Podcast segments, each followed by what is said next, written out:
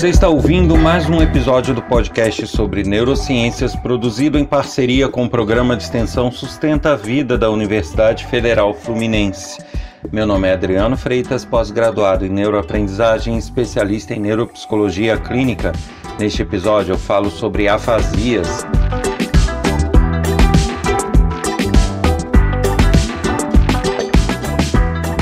Sigo fornecendo o endereço do meu site www.adrianofreitas.com, onde todos podem acessar informações sobre meus projetos, trechos de aula, palestras. Então fiquem atentos e aguardo a visita de vocês. www.adrianofreitas.com. E também solicito aqueles que desejam sugerir um tema para o podcast, deixar um questionamento, que enviem uma mensagem para o nosso podcast. Isso pode ser feito através do e-mail podcast@sustenta-vida.com ou pelo WhatsApp código 22 22222 1003. Aguardo sua mensagem.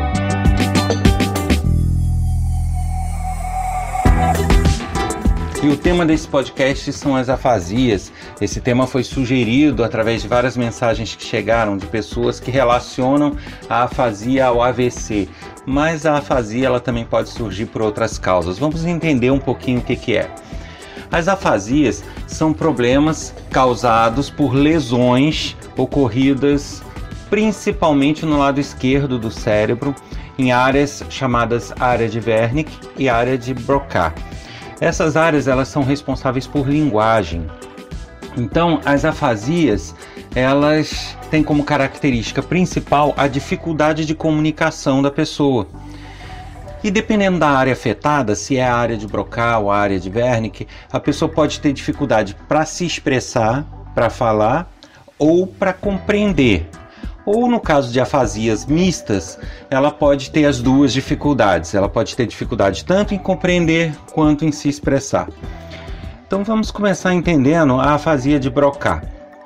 A afasia de Broca ela ocorre é, quando esta área, é, chamada de área de Broca, ela fica na maioria das pessoas, na grande maioria das pessoas, no lado esquerdo do cérebro, mas em alguns canhotos ela fica no hemisfério direito do cérebro. É, essa área de Broca ela é responsável por a gente se expressar, formular frases, é, transformar um pensamento em palavras.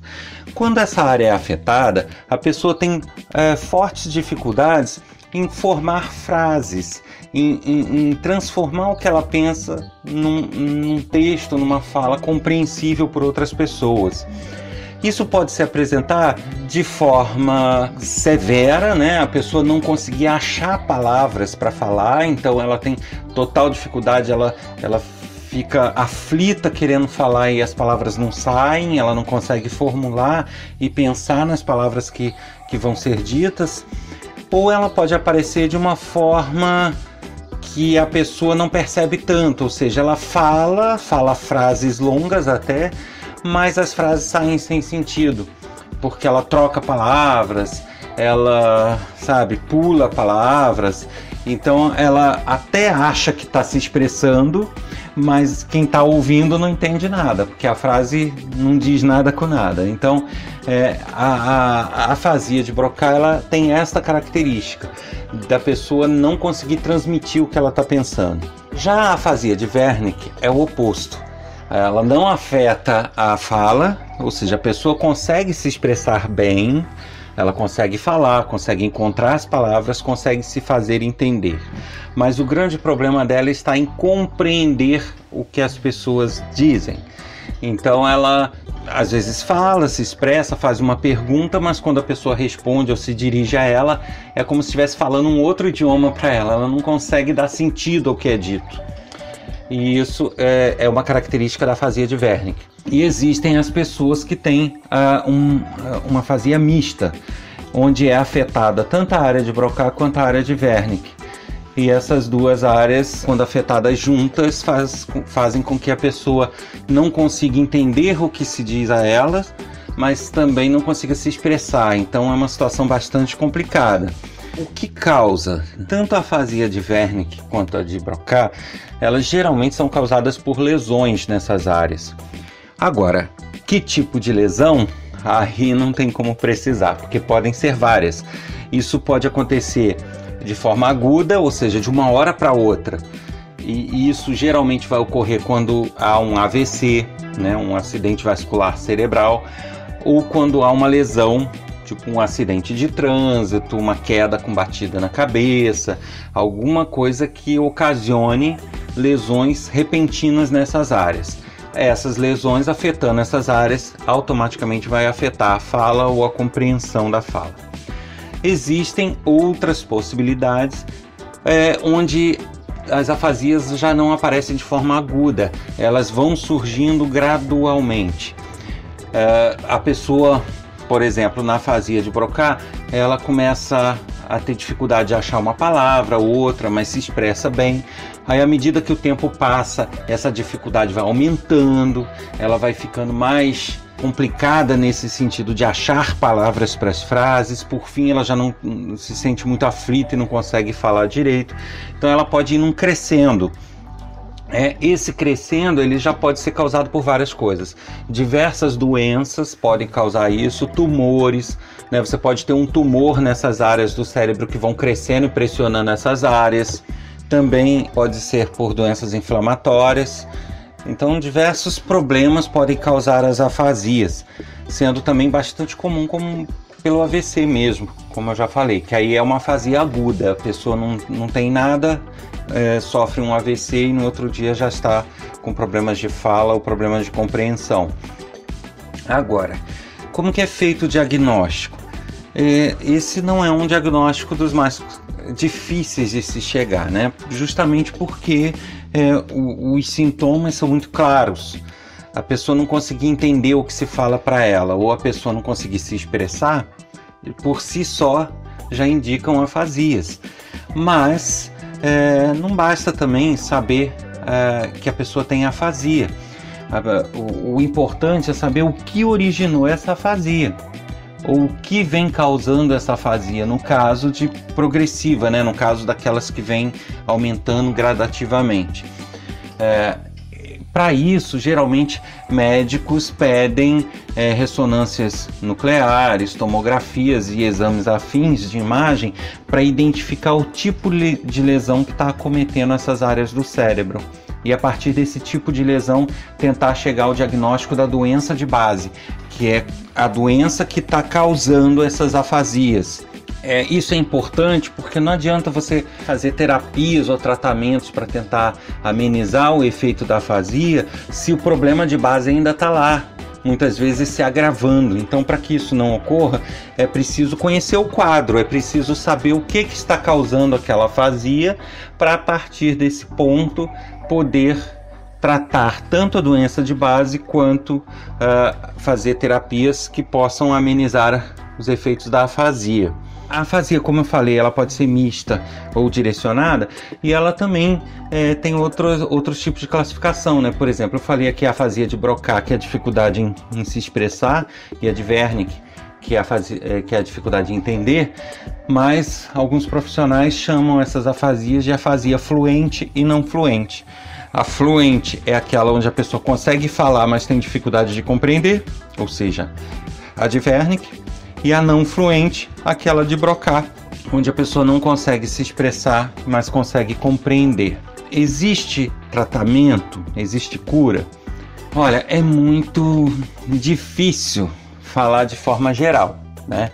Como estamos falando aqui de lesões neurológicas, é muito difícil dizer que possa ter cura, porque tecidos nervosos não se regeneram, áreas do cérebro, quando afetadas, é, são difíceis de, de retomarem suas funções da forma exata como eram antes.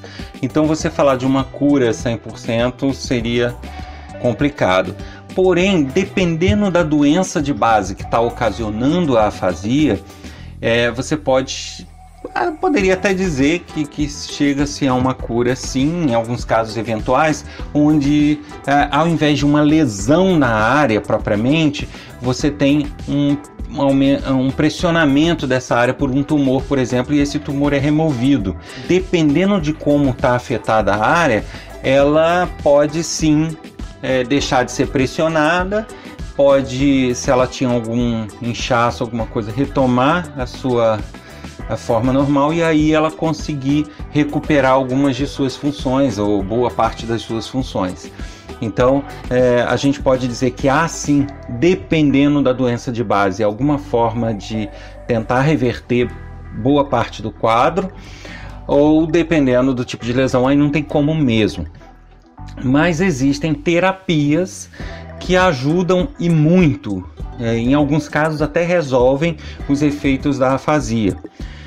São terapias que em muitos casos são aplicadas por fonoaudiólogos que são terapias que a gente é, chama de terapias de entonação melódica, por exemplo, é uma delas, que é uma terapia é, geralmente utilizada para quem tem afasia de brocar, porque a pessoa não consegue se expressar falando, mas ela consegue se expressar cantando.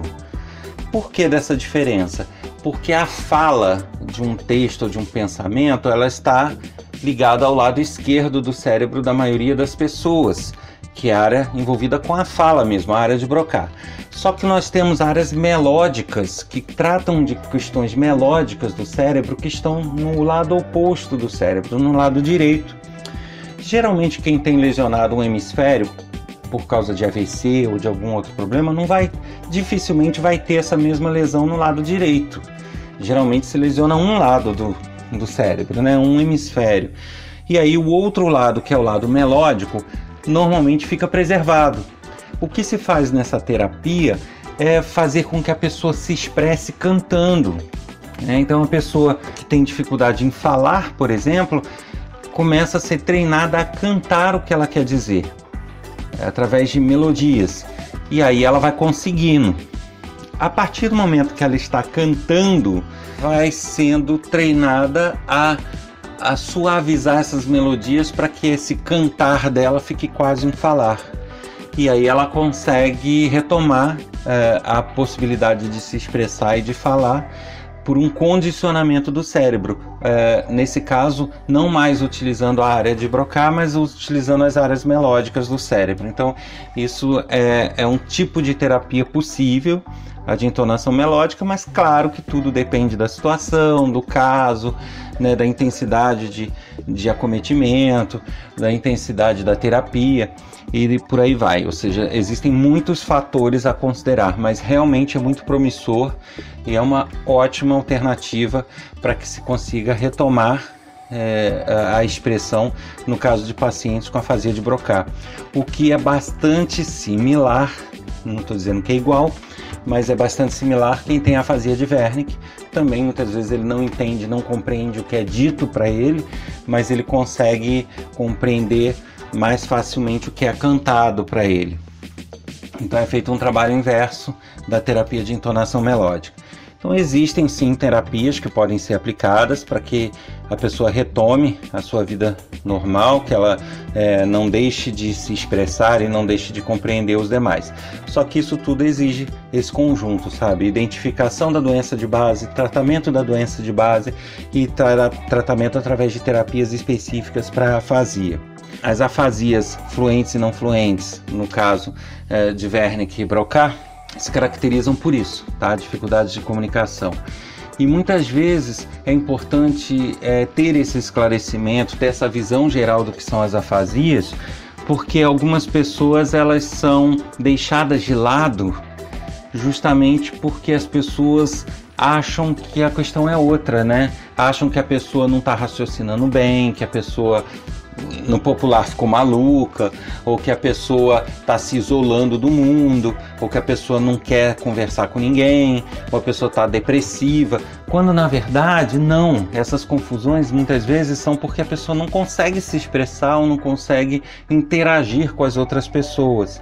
Dependendo do caso, isso pode gerar um comportamento que as pessoas realmente confundem. Ah, e fulano tá triste, então vou deixar ele quieto, ou então a pessoa ficou maluca, então trata a pessoa como se ela não tivesse consciente do que ela está fazendo. Quando é bom é, e é importante eu ressaltar aqui que isso não afeta a capacidade cognitiva. Então as pessoas são perfeitamente capazes de analisar tudo, de raciocinar, de pensar, de chegar a conclusões lógicas, elas só têm a dificuldade de expressar e de entender dependendo da situação. Então é importante deixar isso claro que quem tem afasias não necessariamente tem problemas com raciocínio, memória e outras atividades do cérebro. Obviamente que isso vai variar de caso a caso. Né? Uma pessoa que teve uma lesão muito ampla do cérebro que afetou outras áreas, obviamente pode ter algum outro problema associado. Da mesma forma, dependendo do tipo de doença. Mas, assim, no geral, por si só, a afasia não indica nenhum problema de raciocínio.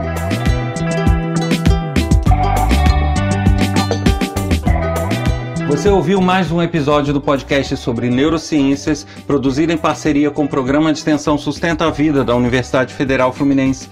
Eu sou Adriano Freitas, pós-graduado em neuroaprendizagem, especialista em neuropsicologia clínica. Para escrever para a gente com críticas, elogios, sugestões, dicas, trocas de informação, basta enviar um e-mail para podcast@sustenta-vida.com ou mensagem de WhatsApp para o número 22 222 1003. Aguardo vocês na próxima semana. Até lá!